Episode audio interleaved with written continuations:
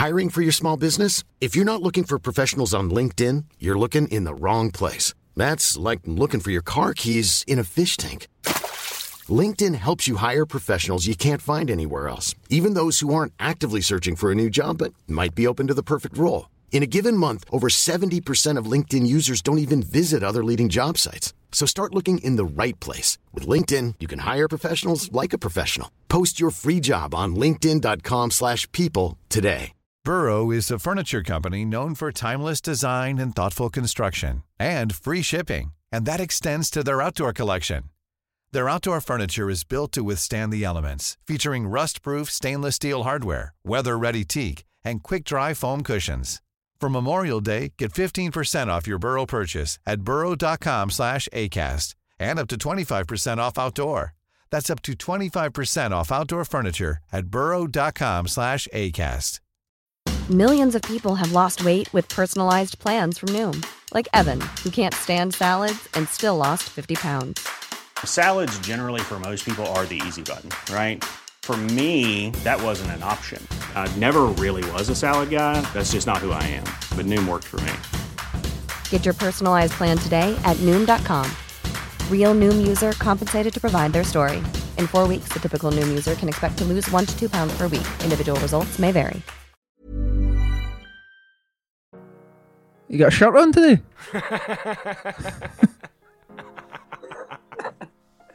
Uh, uh, there's no there's no reason why I've got a shirt on. I've just uh, I get I get out the shower and then there was a shirt I got for my Christmas and I thought I better wear that. Uh, it's because you're our first female on the cast. You're losing your mind, getting yourself all ready, brushing your hair and your beard. Putting the aftershave on? the aftershave. Well, yeah, I think you've you've you've set the tone already. We're giving the game away. There's a special guest on this cast coming straight up. One only Bow Anderson, the first female on the cast. Jamie's got himself dressed up for it, combed through the hair, and pretty excited to uh, to diversify the cast. It's about time. About fucking time. That's right. We've had what we had so far. We've had four male. We've had four four guests. Paul, Callum, James, Dan, Stevie, Luke, and Luke. And then s- schemers. So over the over our forty three episodes, we've had eight males, and it's got to be our first female. Shut us fucking down, I say. Somebody start the cancel. Get the hashtag Ca- cancel Fonts Cancel podcast. Get it trending. we can only apologise. We, we don't want to be part of the, the patriarchy. No, we want to be part of the solution, not the problem. Exactly.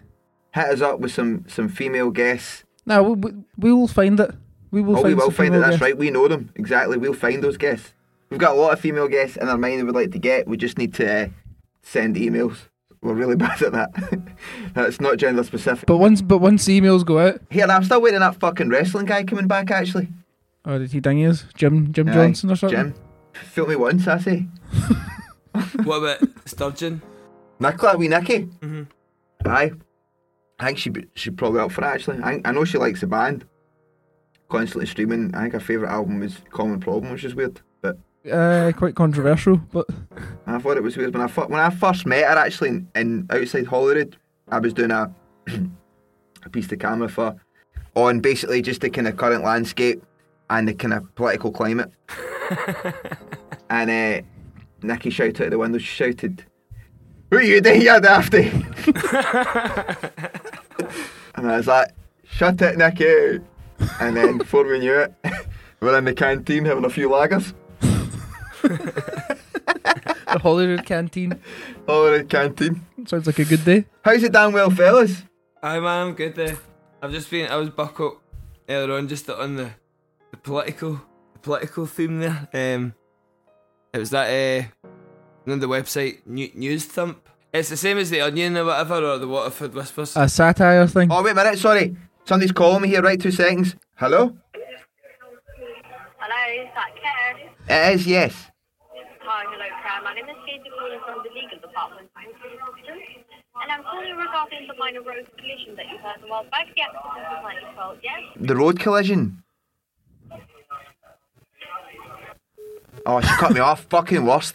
I had that going there day for like 50 minutes. That'd have been great. Do you get a lot of them, aye? Got a lot of them, man. I had somebody uh, put me onto the line manager the other day, and And then by the end of like 20 minutes, Colin manager just went, Why don't you piss off? I said I was riding around with my kids and it was my fault because I was blind drunk. Why don't you piss off? Sorry, go back to your, go back to the. Oh well, it's no copy. funny anyway. No, sorry, mate. I know I, I fucking derailed it twice. Tell us, tell us, go. Gordon Brown and Tony Blair finally announced that they're Daft Punk. and, uh, it, it just, uh, it just into them going. People always thought it was these French guys, but I'm surprised that no one clicked on it actually. They're just saying that they they met the the Strokes and Nile Rodgers when they were uh, like when they were in government and stuff, and that's how they were able to get them for the random access memories album. and that. Oh, it's fucking hilarious, man. One thing I was thinking we could do, we could, well, we could just mention it now, that if you sign up to the Patreon, you'll get an exclusive Jamie's Journal Wow. at the weekend. Oh, a weekend journal. If uh, if you send me it to upload, Jamie. Aye, sure. if you send if you send me one of your journal things, I'll upload it. Okay. Well, there you go. If ever I've heard of incentive, there's a. you sign up to the Patreon for as little as a couple of quid.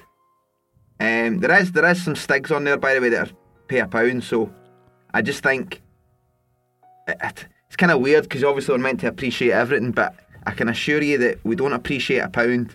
How how are we splitting the pound there? Like, so you're saying us we are worth a pound a month? uh, I'm kidding on. I appreciate every single penny. Um, Bye, come on, three pound. that's how they got to break the bank. Dig deep, put some food in our, our bellies, and um, Jamie will provide you with a, a journal entry exclusive every single weekend to you. Right, let's let's have a bit of the already cult following you've got for, for Jamie's journal. Again, the messages beggar belief, let me tell you. it's starting to spread like wildfire. Again, I've been getting messages in the high single digits um, about people enjoying it. Have you any any more word for your publishers yet? These Liverpudlian and scam artists. Well, there's actually there's actually a connection from uh, the Liverpudlian scam artist and uh, the fridge game. Oh, tell us that. Well, I can't. Have you signed an NDA? No, just that one of the guys I works with, he's related to the. the potential publisher. Aye. So the guy, the guys listen to the podcast and he's asked me to se- he's sent me a message saying to send him stuff, but I've But stop, stop ripping the piss at him on the podcast. if you want the deal to be done, pal, shut your fucking mouth, eh? Tell those artists to shut it and all. Eh, scallywags. What's a Liverpudlian word? Scallywags. Scallywags. trousers. trousers. Trousers. Put your trousers down, you scallywag. Steven Gerrard. Steven Gerrard here. Put your trousers down, you scallywag. I'll skip your ass. I mean, the, f- the first time I went to Liverpool, um, my pals when we were, it was like the Jackie Nuries that were playing at the Cavern Club. Mhm. And uh, we, the bit where we stayed at, we had to keep getting a taxi for there into the the tune. Mhm. But like, say we're getting like four or five different taxis over over the course of the few days, but every taxi driver used to said the same thing just when we were going past a certain bit. He used to go, Wayne Rooney used to live just down here. That's class. Right, hit a theme tune. Boom.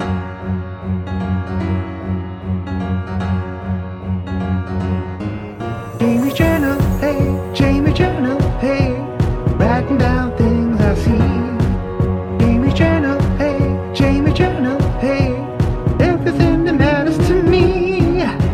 What have you been up to this week? Tuesday, 23rd of February.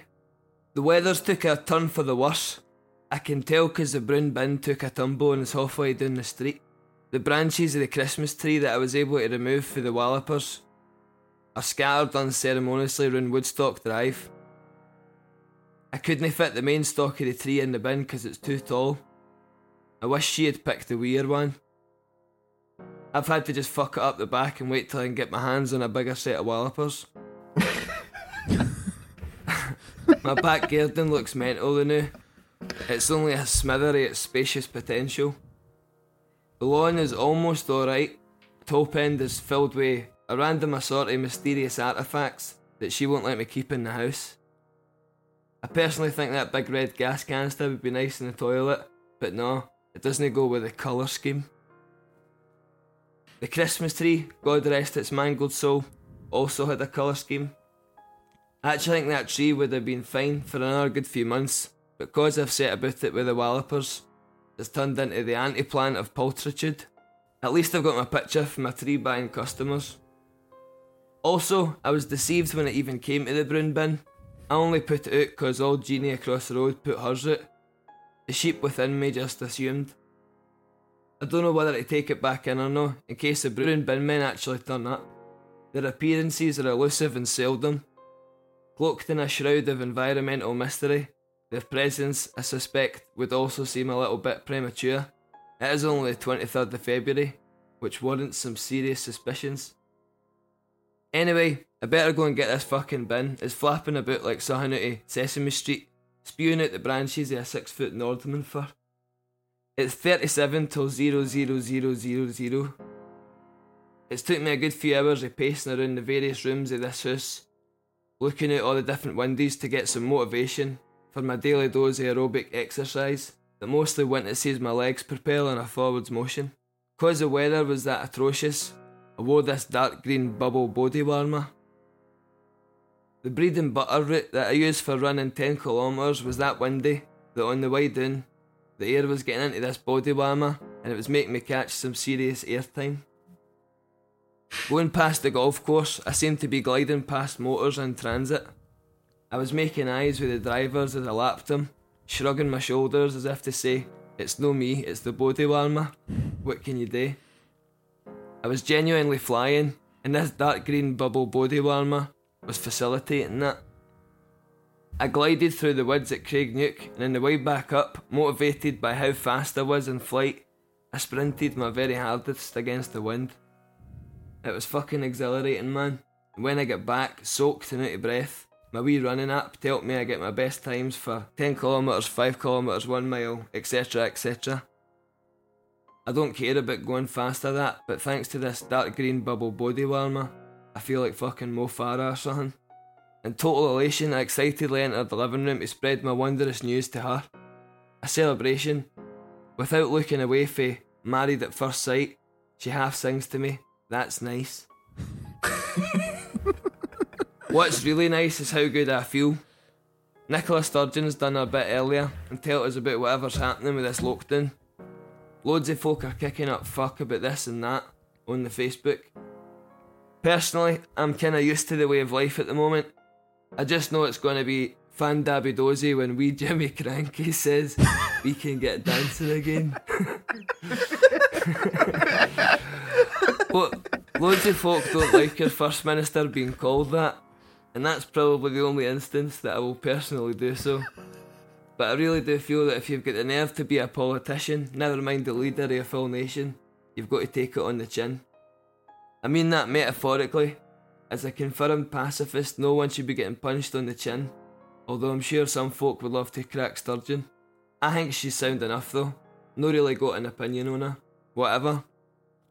I'm voting for Daniel Lamb in the commies. Apart from a possible guerrilla insurgency conglomerating at the site of the old Ravenscraig, I think he means well. Policies include a big change in help to mental health, which is the hot potato at the minute. But I'll need to pick this Soviet's brain about what the schematics are for the brown bins. The people want answers. That was brilliant. That was really good, man. Will I read another day? Yeah, give, give us another one. My God, uh, the, the, the listeners are in for a treat this week. Two days in one, no paywall. Off you go. I know that I said that politicians shouldn't be getting cracked yesterday, but I feel a seismic urge to wallop the slimy, horrid toad man that greets me on Good Morning Britain. Yes, that's right, it's Matt Hancock. He's got to be the worst, most sorry excuse of a person I've ever came across. Dishonourable to the very fucking core. It's hard to describe quite how much I pure loathe this guy. I actually found myself shouting at the screen fuck off, such was my contempt for this supposed homo sapien. He's a total fucking rocket at the highest order. I used to think it was the great sniveller Gideon Osborne, but he seems comparatively sound. So does Johnson. Piers Morgan, who also thought was a worse cunt till recent, is presenting the show. I found myself laughing at him, actually even warming to him. Cannot believe these thoughts. He's the crabbit uncle that everybody's got, sort of. And then there's Matt fucking Hancock, the snake weasel hybrid lord of snivelling and deceitfulness, comes on and starts his pish. a despicable man that merits me crying fuck off at the telly. It's a few years later. Oft now I've actually appalled myself at such venom for horrid toad face man. I've been out a big long jog round the hills up to look and I feel chilled out. But then for the second time the day, I've had to tell a screen to fuck off. This time it's at my laptop and it's all our passwords. Fucking hell, passwords for stuff is probably the bane of my life. I've got one that I normally use, my default one, and I know a few of its possible variants. Just about every time I sign into anything though, I need to reset the password and it all gets a bit like that film Inception. Constantly having to prove that I'm not a robot or that, it does my head in. Gosh, I seem to be particularly angry today. Business management has went well. We had a Zoom meeting with the band and management, and things seem to be in the green. We're making some steady progress. It's looking like the gig will go ahead at the end of August. It might even be one of the first things on. The date coincides with the Reading and Leeds Festival, which is just after it, and they've been given the go ahead so far.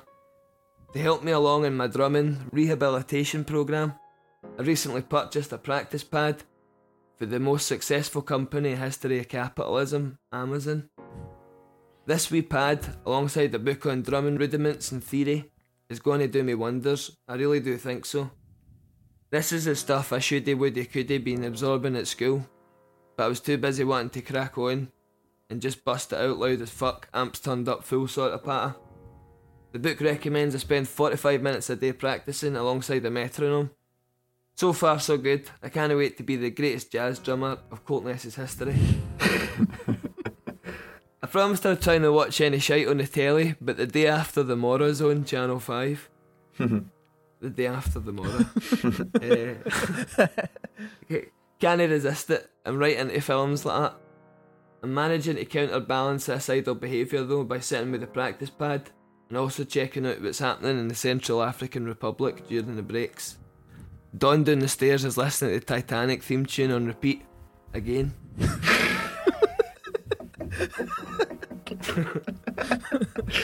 Tuesday and Wednesday. A double whammy. Unreal. Unreal stuff. Buy one, get one free.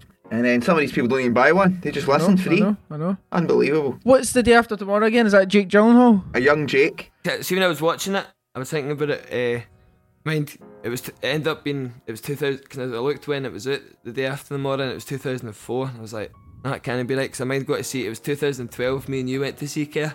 We went in for free. The guy goes, "You said the laugh on tens," and we're like, "Aye," and then pure fucking delighted. We couldn't believe Spend it. an extra tenner on sweeties. Aye, we were so buzzing because we got in because it knew it was for the band. It's still up there with one of the best experiences of my life.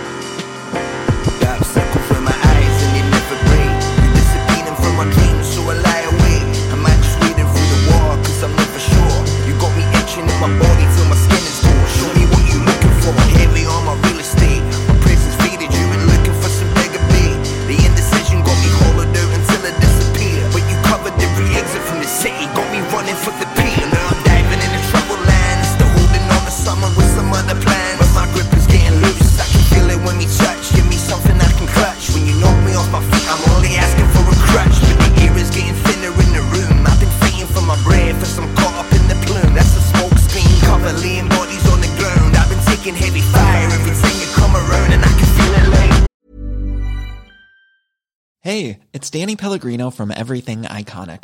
Ready to upgrade your style game without blowing your budget? Check out Quince. They've got all the good stuff shirts and polos, activewear, and fine leather goods, all at 50 to 80% less than other high end brands. And the best part? They're all about safe, ethical, and responsible manufacturing. Get that luxury vibe without the luxury price tag. Hit up quince.com slash upgrade for free shipping and 365 day returns on your next order. That's quince.com slash upgrade. Burrow's furniture is built for the way you live.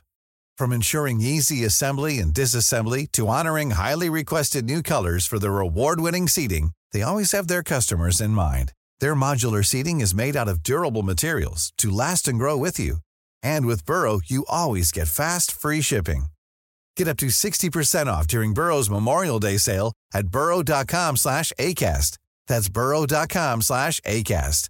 burrow.com slash ACAST. I first came across you on a, show that I hosted the BBC, the One More Tune. You were one of the acts on it, and that was the first I'd heard of you. So, because I was doing a link, I was like, oh, I might as well check out who I'm Yeah, yeah, speaking yeah. up. Where you're like, and my next act's one of my favourites. She's got a big voice and a huge talent, and you're like, don't have a fucking clue who Yeah, it is. literally. I listened to it, and uh, you were singing in a what looked like a swimming pool, if I remember. Oh, that was the first video. Sweater, yeah, it's the first video I shot. I didn't know what I was doing. Genuinely was fucking blown away, man. I was like, what a voice. Phenomenal. Oh, cheers, pal. And for the rest of the day, I had you on Spotify, and at that point, you never really had much stuff on Spotify. So, Yeah, so I just kind of yeah. listened to that and repeat, getting my, my vibes on. Get vibes on, you'd be sick of it now. no, it's a tune, man. I just had a wee refresher there before he came on. I was like, this is still a fucking bop. this." Ah, oh, this is fucking bop. Oh yeah, you like to swear? Am I allowed to swear? Of course. I'm so used to being told don't swear, and I'm like, all right, okay, I've really got to think about this. Fine, don't worry. Sound, I love that. I love that. Well, my, my mum and dad listen, so just if you, boy, if you can keep your swearing to a kind of minimum. Oh yeah, yeah, yeah. No, no, don't worry. I'll keep it to the aye, aye. Like at I'll five, keep it down. keep it about a five, you know. Yeah, yeah, yeah. So that's how I first heard of you. And Jamie, Jamie just heard of you uh, about half an hour ago when I was like, uh, "Do you know who we're talking to today?" And he's like, "So you just listened to it there." I mean, and what did you think, Jamie? Tell us what you thought. I thought it was absolutely brilliant. I listened to a song called Island, and I thought it was lovely. Oh, lovely. But from doing a bit of research on you from my previous encounters as well, you didn't start off as a singer. Explain. No, I did not. I did right. So, long story short, I I, I danced for a long time. My mum put me in classes from the age of like three, four years old. What kind of dance? Mainly, it was like ballet, tap, and jazz. And then I got, as I got older, I got more into the commercial kind of stuff and hip hop, and that was kind of my my jam, my vibe, whatever you want to call it. And then um, from the, you know, when you say stuff and then you're like, oh my god, why did I say that? That was Nah, one nah, of it's those true, moments. but it's, it's just words like that because we come from Scotland saying words like vibe, you just feel like a fucking arse, don't you? I know, eh? You don't come from Scotland anymore. That's right, sorry. I know. I've been I, I've been here for five and a half years now. I'm like, God, You're full on English now. I'm, I've lost my Scottish touch. Do you know what though? I've actually got loads of Scottish mates down here unintentionally. My family's all in London. My family's in Brixton. Oh, really? Oh, that's not far from me. One of, one of my brothers and my sister, they both stay just next to Brixton prison. I actually didn't know that there was like a prison near there till not that long ago. I don't know what I just thought of that just now. Before Jamie takes it and makes it all about himself again, uh, tell us, tell us, uh, tell us the story. So you were a dancer. Aye, and then I got into um trampolining. I basically was really sporty. I did like gymnastics, trampolining, lots of sports, swimming, whatever. And uh did trampolining and then I went to this performance school when I was about 12 because my granddad saw an article in a thing in a newspaper and he was like, Oh, you'll enjoy that. So I was like, Aye, okay. And it was like dance, acting, and singing. I went for the dancing. And then basically when I was doing that, I was also doing trampolining. And I, long story short, I had an accident, which meant that I couldn't dance for a bit. And at this performance school, they encouraged me to sing. And I was the one that would like, like they'd get you in the room and no one would want to sing because they'd be too shy or nervous or whatever. So the the teacher would like be like, right, all of you sing. I'll come round and listen as I go past. And when he came to me, I'd be like. I'd be like, I'd mime. I wouldn't. I, I, it was that bad. I was like, I do not want him to hear me sing, which is mad to think about now, eh? But yeah, and then basically they encouraged me to sing, and I got really into music. I've always loved music, but I didn't think I could sing. I'd compare myself to like at the time it was like Adele was doing like someone like you at the Brits and all Right. that stuff, and I was like, oh no, I'm not as good as that. So I was quite harsh on myself. I'm not as good as Adele. That is what I was like.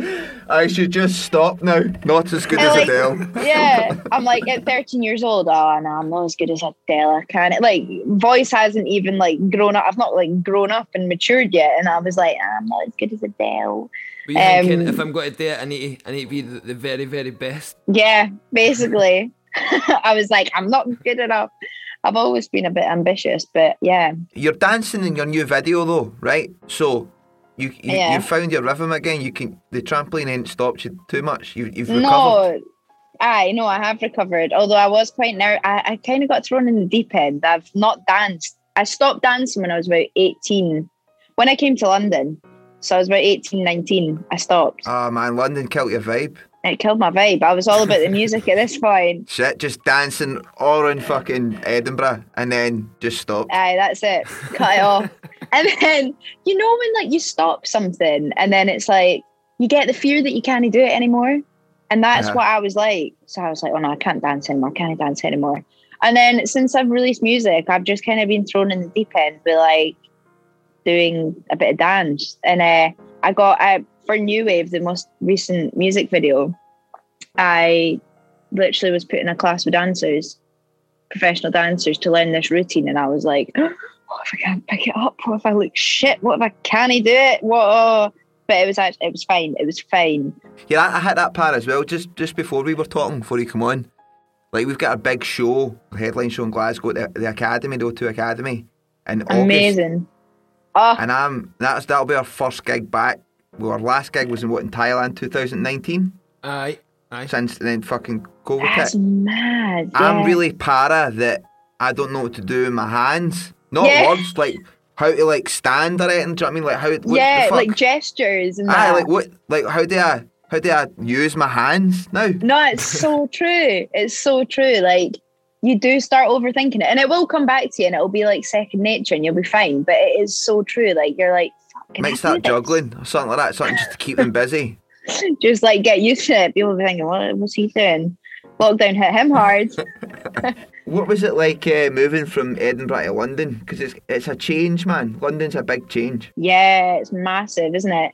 I think for me, I was just so Edinburgh because I'm from Edinburgh, and it, it just wasn't really enough for me. I don't know, like I love Edinburgh and it's like my hometown, but there's just so much more out there, and I feel like it, for music especially, like London is a really great place to be, and there's lots of opportunities. Um, whereas Edinburgh's music scene's not that great. Glasgow's a bit better, but like I just I don't know. I wasn't. I was a bit nervous, but I never got homesick, which shocked me because when I was younger, I used to get quite homesick if I stayed at pals' houses or I got quite anxious. But yeah, when I moved to London, it was and it's mad. I moved in with two randoms, and my parents dropped me off, and they were like, "Right, bye," and I was like, "Bye," and I was like, "Shit, that's that's it. Like, got to crack on now. Got to see what happens." But I wouldn't change it for the world. You had a purpose though. Was it was Yeah. to just do music or what was the? Yeah, so I went to a music school called BIMM, which is Brit. It stands for Britain Ireland's Music Institute or something. Like that. We played we played for the students one time, didn't we? Did you like a freshers, Uh, no, like no, no, like they, they brought us in to like showcase what like a masterclass. what you could do if you were an independent band. Yes. They all came in, they asked us all questions and all that, and we're like, eh, fuck knows, just uh, put some music at. Just it's so true though. Like the amount of people that will be like ask questions, and it's just like there's not really an answer of how you do it. You just kind of got to go for it. So you, you how long were you at that school for? I didn't actually finish it. So I went for the degree, which was three years. Uh, but I basically had the attitude. I don't know if other people would recommend this, but I was like, I don't want to finish uni. I want to be doing music full time. I don't want to get a degree. I want to get like a record deal or whatever. I want to be doing music full time.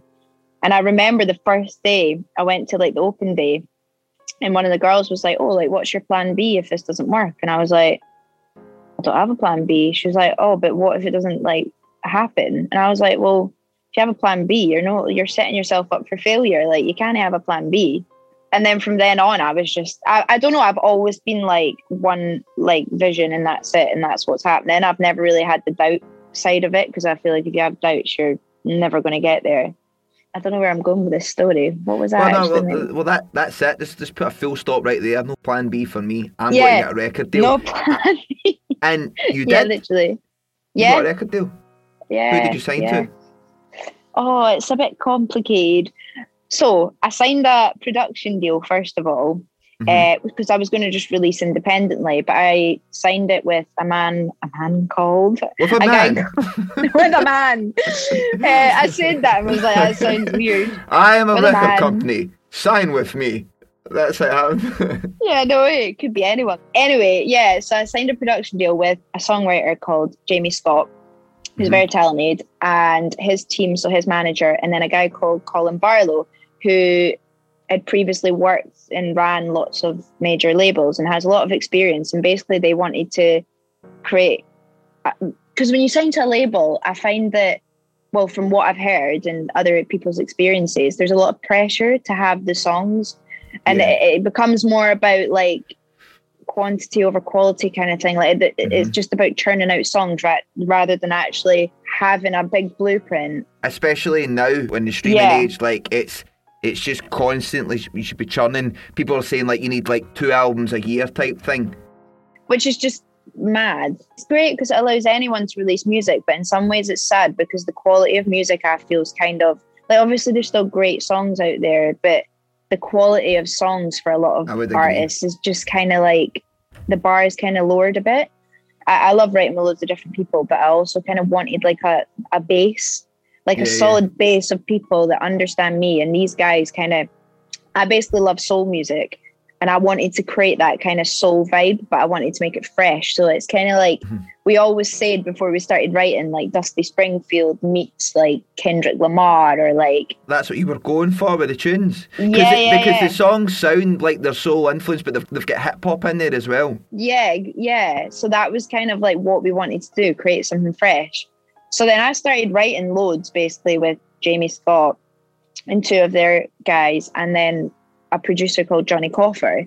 And we basically just wrote loads and loads and loads of songs. Sweater was actually the first song that we wrote. It was quite scary because before I signed the production deal, I had a session with Jamie and Jonny Coffer. And Jonny Coffer's done like he produced Freedom by Beyonce. He's a very talented man. Fucking And I was like, aye. And here's me, just wee Bow Anderson, like, right, sound, okay. So I go into this session and basically we needed to try and see if we could find a sound or like uh see if we could work together basically.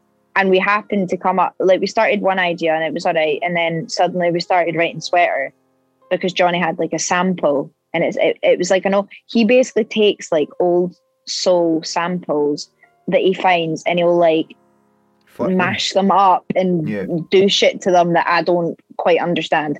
But anyway, so he had the sample and I was like, that is sick. And he chopped it up and we basically wrote sweater Wow. from that in like two hours. And it just all fitted into place. And then from there I signed the production deal. Holding back my arms, trying to feel okay. Tripping over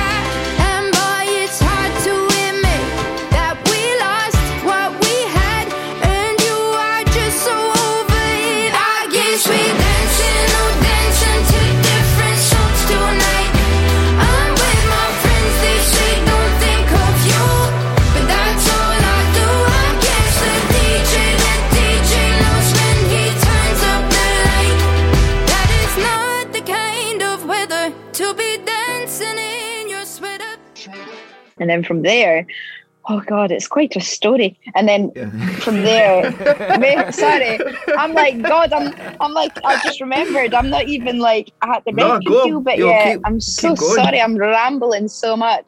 Oh God. Anyway, so that happened. Like, if you're doing a, a quick fire interview nobody's going to get this, this is the stuff that's fucking interesting to me. So yeah. keep going. Yeah. Okay, Tell good. me. As long as I'm Also- not boring you. Not at all. No, also, all. Prior to this, right? Had you Hmm. done writing sessions with people before? Yes, I had done some. So you're you're familiar with the, the format of Yeah. how, how writing goes and all that? Like wo- Yeah, working yeah, with other yeah. people? yeah, I was like, I was still like quite new to it. I hadn't been doing it that long, but like my management had put me in sessions quite a lot just to like get the experience of like going into a room with random and writing a song. Because it is quite weird, isn't it? Like you go in and you're like, "Hi, pal, how nice to meet you." Like, Why write what's a your chat? Yeah, let's write a tune. What do you want to talk about? What's your deepest and darkest? Yeah. Like, show me your diary kind of thing. And it's just a Mhm. bit weird, isn't it? But it's good though. It's good. But Mm-hmm. anyway, so signed that, did that, started writing, and Jamie had a lot of like A and R's that would come into the studio just because he writes for other artists or whatever. And I'd be like, "Oh, who's this? Oh, Bow. Oh, what's she doing?" And then we'd play some music, and then because we were just going to do it independently, we didn't really have any plan to sign a record deal at this point. And then I basically just it went from one thing to another. Like I got a lot of people, uh, Germany, um, Universal, and Sony got in touch, and then I got went out there, and then Interscope in America was basically I hadn't done a gig. I basically got locked away to write for like two, not two years, almost probably about two years actually. Basically, just write, write, write, write, write, write. Um, and then they were like, "Oh, is there like, has she done any gigs? Is there any footage?" And we were like, "No," but we were going to. Rec- we basically recorded a video that we were going to send out for them to see me performing live to see if I could actually perform. And uh, basically, they just ended up flying me out. So I went to I went to LA for a week. Did various meetings with different labels. Um, And what age are you at this point? twenty. You seem pretty like like quite mature. I feel as if you would as if you wouldn't be mugged off, but like back then were you as savvy? For instance, you can get a record label as, as still a child, really. You're still young. Do you know what I mean? Yeah, Like, how yeah. was it daunting? How did that feel? I took everything with a pinch of salt. Like Mhm. I didn't really get too excited about things because I was like, well, nothing's signed. I, this could all just like, like you know, go away. Um, to the point where my managers were like, you can be excited about this. Like this is like they're very they keep me really grounded, and I am like grounded and I'm humble. But they were at the point where they're like, you can like you can be excited about this. Like you're meeting the head of lots of different companies. Like this is, you know, this is really good. And I was like, oh no, I am excited. But I was like, but I'm just like going with it because who knows what's going to happen. Mm-hmm. Um, so yeah, I just was like kind of trusting in the process, and I just think I've always kind of, I don't know, I try and not overthink it too much or get too excited just in case. I mean, in an industry that can almost sets you up for failure, to to be Mm. to be that level, almost expecting the worst. I, I reckon in the long run it'll serve you well. Yeah, I just yeah, definitely. Like I think just I was just taking everything as it came and like being like, oh, sick, okay, that's cool, let's do that. Like, oh, fly out to Berlin, yeah, great, let's do it. Did you perform for them when you went out? No, I met them. I met so I went out. So like Jamie and Colin and that the the, the boys that I signed my production deal with, they were actually out in LA anyway. Mhm. So it was quite good timing. So me and my manager, one of my managers, flew out. And then we would all go into the meetings together, played a few tracks. I met the head of Interscope and I met the head of Capitol and I met a few other people. Played them the songs and they were they basically offered a deal pretty much straight away. And then Universal Berlin had also offered want, wanted to sign. I also went to at this point, uh, like a couple of weeks after, I went out to New York for like 24 hours to meet to meet um for a challenge. the guy yeah for a challenge well they were i'd never been to new york i technically have now but i didn't really see much because i was only there for a very short time in offices and that but um i went up the empire state building it was foggy Brilliant. but it was it was still Done it. cool You've done it. was still you cool. done. i've done it i've been to new york um Tagged in. yeah, literally. But yeah, long story short, I basically signed with Interscope and Universal Germany. And then Virgin, that are now EMI, wanted to represent me for the UK. because they wanted to sign me, but we were like, well, we've got these offers, so they now represent me for the UK. So it's like Lewis Capaldi, but without the Interscope bit. So he, yeah, yeah. I think he's he's for Universal Germany, and um, EMI represent him for the UK. I think that's so. Yeah, I don't really understand. It's all a bit complicated, but it's pretty good. It's really good because all the big fucking dogs are working for you. I think you'll get a very good album release date. I'm Just saying, but I'm just I saying it'll so. be favourable for I'm, you. I'm touching wood and cross my fingers and all that. I just, yeah, I'm I'm very grateful for the position I'm in, and and yeah, How has lockdown been then? If you if you were away f- writing for like two years, you'll be used to just like sitting in writing. I imagine. yeah. Has this period curtailed when you were meant to jump off? Like, were you meant to like last year be making? Because obviously the tunes came out last year, and at the top of this year there's a song come out. Was this meant to be your time to be playing live now? Yeah, literally. literally. I went from two years of basically writing and they took me off all social media platforms. Like you couldn't find me anywhere, didn't gig. I did my first gig. I was actually really ill. It was last year in February time. My first gig, I did one at the Bedford in Balham uh, in London. And then I went out to Berlin to do like, you know, they do those show, they do showcases Yeah, for yeah, like yeah. loads of business people to come, like for Spotify, Apple Music, Amazon, whatever. And um, that was the first thing I did, which was very important. And I, w- I woke up with no voice and I still had to do it. And I, oh, it was very stressful. But I did that and I did done one in Amsterdam and that was it. And then we went into lockdown. And the only and then the only things it's great. Like I love being thrown in the deep end, but the only things I've done since then is I done Children in Need TV show and I did Late Night Berlin TV show where David Guetta was standing in front of me. I've not gigged for two years, and then they're like, Island, Bow Anderson, and then he's standing there, and I was like, and for a minute, I was like, what? And then I was like, compose yourself, compose yourself, just get on with it, it's fine. But uh, aye, so what was Davy Boy like? Aye, he was sound. He was sound. He was really nice. Yeah, big Davy boy. So, how have you been spending your lockdown? What have you been doing then? So in different parts of lockdown, I've I've like depending on what the rules were, I've been able to like go to the studio. So like in November we had the lockdown here, but I was pretty much in the studio most of the time because you were still allowed to if it was Yeah, work yeah. related. Um, and then I've been doing Zoom Zoom calls. I've actually do, done a few Zoom sessions. Like, how does it work with like things like latency? Uh, so the guys that I mainly work with, we you can send each other like ideas of like like MP3s of like the Right, right, right. production. I. And then you just kind of sing melodies over over Zoom, and then the vocal recording. Either you go away and you'll record it yourself afterward, and then send the stems over or whatever. Um, or they can take over your computer and like they can just record it all in. Shit. Hey, that's the future.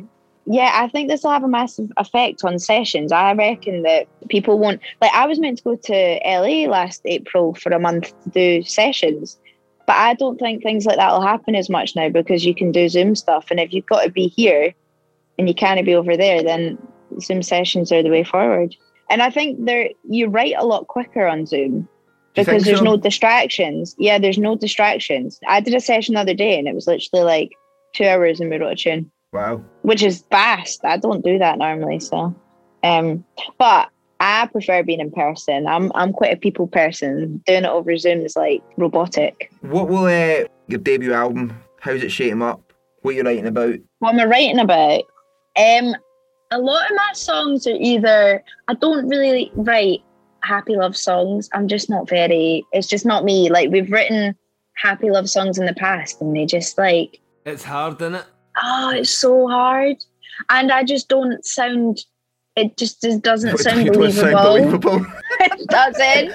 It's so sad, but it really doesn't. Like I'll sing it and I'll be like, nah, I'm not feeling it. And like we have written like happy love songs, but no one ever is like sold. Everyone just loves either heartbreak or like sassy, uplifting tunes. I always think that uh, Pharrell Happy is like one of the most genius songs because, like, Literally. I, I think it is insanely hard to write something happy without being naff. Happy without being naffy.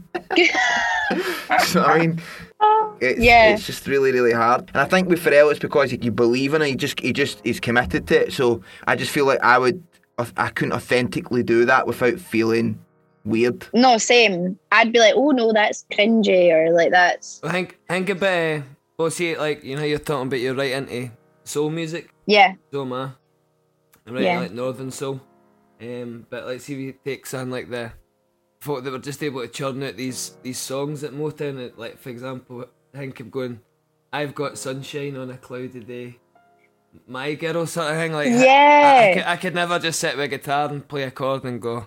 I got Talking sunshine. about my girl. Like that, like. Yeah. But, but but when I listen to it, it's like that's my favourite music. But I couldn't.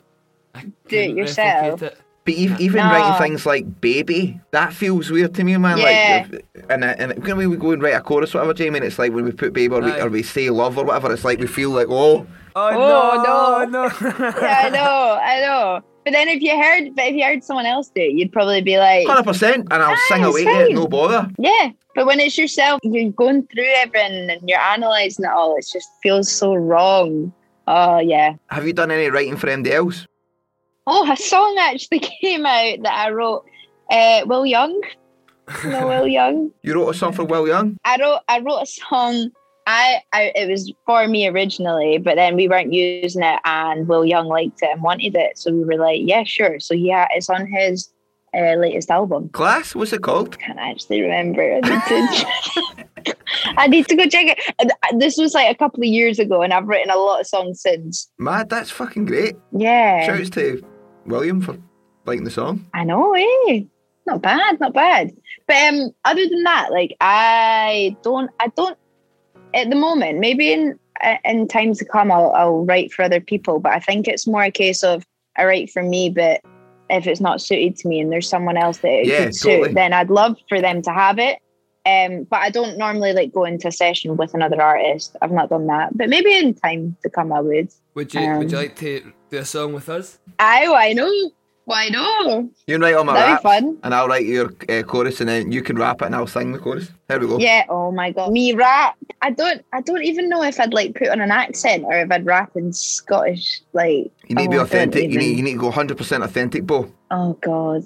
Am I right in saying that you discovered soul music through your love of the film Dreamgirls? yes, that is true. I remember it so vividly. I was 11. My neighbour up the road, it was her birthday. We went to the cinema. I got, you know, those chewy sweets with the rainbows. I was eating them, watching Dreamgirls, and I just like fell in love with like soul and Motown and, and Beyonce and Jennifer Hudson were in it. And I was just like, and then from there, it just kind of went on. Who is your favourite soul artist? Old classics, I would say Aretha Franklin, and I would say Donny Hathaway. Oh, this is really difficult. How many can I say? That's two. That's two. Jamie, you got one. Which one of your favourites? Aye. Just yesterday, I learned how to play "I Wish I Knew How It'd Feel to Be Free" on the piano. Mm-hmm. Nina Simone. But I don't know. Um, I'm I was I was just about to ask if you like the Commitments. Have you seen the Commitments? The film. No. The Commitments. So it's a bit. It's a bit the a, a Dublin Uh-huh. soul band. Uh, and they, it's it was out in the early nineties. It's by I forget the the author's name. Roddy Doyle. He wrote the book. Okay. and it's about uh, this uh, band that they become. I think they only did two or three gigs, but the, the soundtrack's amazing. It's like um, Dark End of the Street, Mr. Pitiful, and just loads of fucking amazing songs. The commitments, bro, it's, Yeah. it's, it's one that you you'll if you're right into your soul music, you it's, Wow. it's really funny as well. I'll need to Um, take note of that. The commitments. Commitments, aye. The commitments. You'll the love it. commitments. Okay. I'll need to check this out. When are you dropping an album? When could we expect the album? When do we expect the album? Um, probably end of next year, start of 2022, which is it feels like like wow, we've just got into 22. I feel like I live my life in the future, but yeah, it's it's uh, it takes time, doesn't it, to like release music and like promote it and do a lot of things. By the way, thank you so much for talking to us and coming on the podcast. It was a No, great, thanks great for having honour. me. Thanks for having me. It's been fun. Lovely to meet you, Bow. Lovely to meet you too, pal. I'm, I'm going to go and listen to all your music now. Yeah, get get them streams in. You're no short of a stream, so fucking Jamie, join the club. She's had like so many millions. I'll I'll stream your stuff too. Have it on loop. Aye, that's it. Been really nice talking to you. It has, pal. Oh, you too. And nothing but the You best. too. All right. Hopefully see you soon. Take care, guys. Stay safe in lockdown. Bye bye.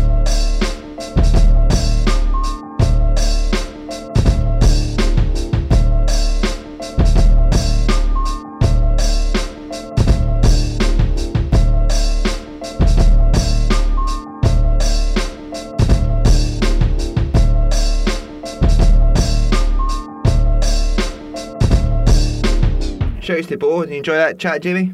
Aye, man. Aye, she was lovely. Very, very nice guest on the cast. And one one for the future, I think. I think our Bow will be. I'm saying it on the cast.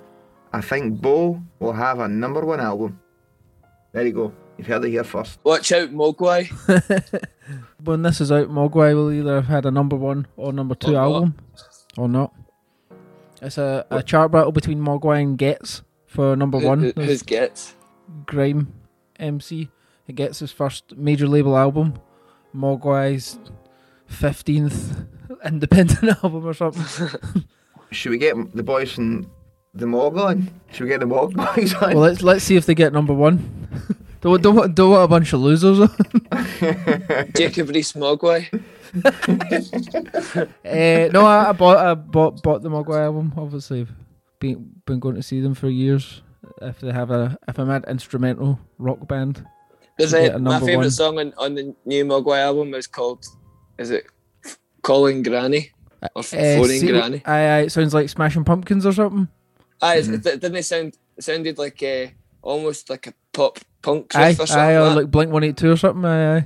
that. Um, that was my favourite track on it. I listened to it this morning. Was there, was there no a story, like, see when we started this band, like 2008 or something, before we done a gig that, like, Fraz Anderson or something, they took a demo to the guy in Mogwai and they listened to the first 30 seconds of it and then he took it out the CD player and snapped it. That's, that's what that's what he said. I mean, I don't I don't know how I don't know. I remember that story as well. That's, that, that's like the that's like one of the bits in the, I mean, like the Andrews 3000 and the Jimi Hendrix film and all that, and the bits that Aye. things that don't actually happen. I I, I, mm-hmm. I would dispute. I if hope he that did do that. Happen. And uh, Aye, aye, it's same, same. It'd be I hilarious. hope that's exactly what happened. Took it out and smashed it to smithereens. That's why Dad's bought the new album. Uh, Mm-hmm. So you can smash it You up. can smash it up when it comes. Respect to them if they get that, man. Class. So, after a, a podcast with the, the infamous Jukes brothers, the the Saint Phoenix boys, Stevie hit me up in the text and he said, "Mate, you have to go on TikTok. You have to go on TikTok." Now, if anybody that follows this band, obviously you'll know, as individuals and their online presence, we are some of the some of the best comics in the country, hands down. I think it goes without saying. It goes without saying. I think a lot of people would, would certainly agree with that, like a lot of people, even the boys in Mogwai. So, the problem is, social media, to me, as much as I understand it and its necessity, and I, I get it's the way the world is in 2021, just can't be fucking arsed. I don't like putting my phone in selfie mode and fucking doing, making a demonstration of myself. The one the one thing that the the the the, the pandemic and stuff has came about though is like, see if you don't do that, you don't exist. Correct. That is correct, and I'm fully That's the aware audience. of that. That's that's Mhm. like you talking into your phone as you're talking to the audience. Obviously, we're looking at a point now where we're going to get real audiences soon. But that that definitely flipped that. Like if you're not doing that, then you you don't exist. You're not engaging with anyone. I understand that, but I just I feel like I mean, if there's a camera in front of me, like an actual hmm. old school camera, I'm all for it. It's just when I put my phone in selfie mode, I don't feel it. I don't I don't feel correct doing it. I, I feel like an asshole. It's just about connecting with people. Like we're doing this podcast, and that connects with people. It's just, and that's our way of doing that. Yeah, and I'm very comfortable in this medium, and I like it. But Stevie said to me, "Get on TikTok." So my question is, boys, as much as I fucking despise it, when we connect next week, should we make some TikTok videos? The thing I can see about TikTok is the main benefit from it is that well, Facebook on Facebook obviously, um, and Instagram and their algorithm and stuff is like really in favor. Like it pushes everything down now, so like they want you to pay to to get seen at all. Like like you see on Facebook, like we we post anything on Facebook, four people see it. We have twenty five thousand followers, but TikTok is Chinese and is owned as a completely different company. And as far as I can tell, when you sign up to it, they want you to get likes. They want you. They push you forward. They want you to Mm. stay on it. They want to Mhm. engage you. So if you make content, put it up, it will get pushed to people that will like it, and that's why people are using it. Well, as an experiment, experiment, as an experiment, um, I'm gonna put my life in the line, put my my my anxieties to the side, and we'll make a couple TikTok videos when we're up uh, together next week. It's just I it's it's just about doing it in your your own way. I mean, like we've done those videos with the green screen before. They're always like a good laugh. I think the the the stuff with the, the sort of videos we do, they're always good when we have someone something to promote Mm-hmm. because we can we can anchor everything around that. But also gives us like any embarrassment or whatever. Like we're doing it for this reason. We're not just mm-hmm. doing it for a laugh. We're doing it because we're promoting this one thing. I mean, I downloaded the app and it scared the shit out of me, to be honest. Oh, I hate it. But- I downloaded it and deleted it straight away. It's it's like it's like see one of those things where someone's forcing your eyes open and flashing images into it Aye, constantly. it, ju- I just felt, I, I instantly just felt way too old for it. I was aye, like, aye. But I felt way too old for it, man. And I, and I know there's some older people on it and that, but I just think I was just like, oh, this is relentless. I fucking I think hate this. I think like for for us, if we obviously giving a giving a bit of the the magic away to our, our future uh, TikTok followers, but if we got together and filmed f- like fifty videos and put them up, put two a week up for three months, I think that's how we would need to do it. Well, why don't we try and experiment? Why don't we film 20 videos when we're up? Because they're and see how it between fif- 15 and 15 seconds and one minute long. The ones that are 15 seconds apparently get more engagement and get pushed more. Well, here you hear it first on the podcast. We're we're going to make a very contrived It's going to be three months. effort. We'll have never even opened the app or made an Hundred percent. There's probably no way we'll do this when when we meet each other next week. But if we do, it's a very contrived effort to uh, to see if we can get big on TikTok. Aye, I mean the Eh. main benefit for us is if we can put our music on there and people, other people that have never heard of us, discover it. And it doesn't. Mm-hmm. It, we're not. Go, we're not going to be dancing See, about. see when it. I was in Motherwell this morning, uh, I ran to Motherwell this morning at, at Brandon Parade. There was this guy that must have been like one of the oldest guys that I've ever seen in my life, in his face mask. Uh, the face mask he had on said uh, TikTok in the front of it. that gives a wee giggle running up the street, man. Before we run on, uh, it's been a fucking uh, fantastic podcast this week. Uh, before we go though, a couple of things that we always need to remember. First one being, we have merch out this week. Friday it drops, so by the time this podcast drops, it will have already dropped, meaning it's already sold out, or sold you out. need to desperately buy it. I'd say it's probably my favourite merch we've done in a while since the hoodies. Definitely, man.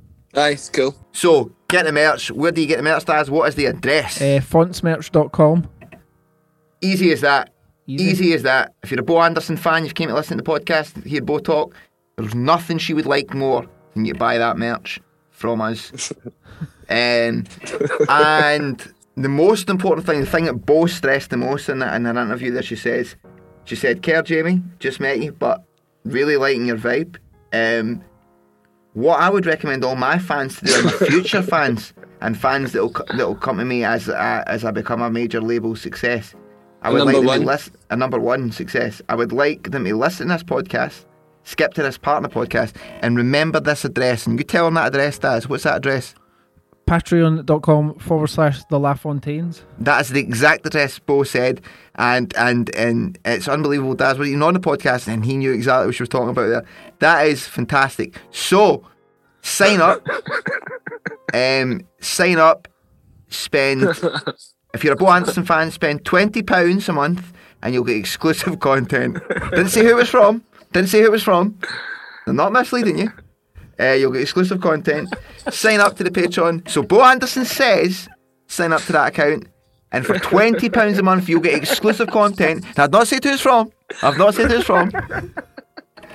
Uh, and Future proofing. future proofing. Not said who it's from. Once again, but for twenty pounds, you'll get exclusive content from someone.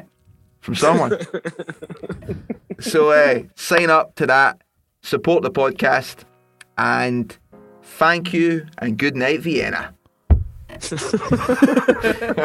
That's a good one. We should sign off with that. good night, Vienna. good night, man. Class boys.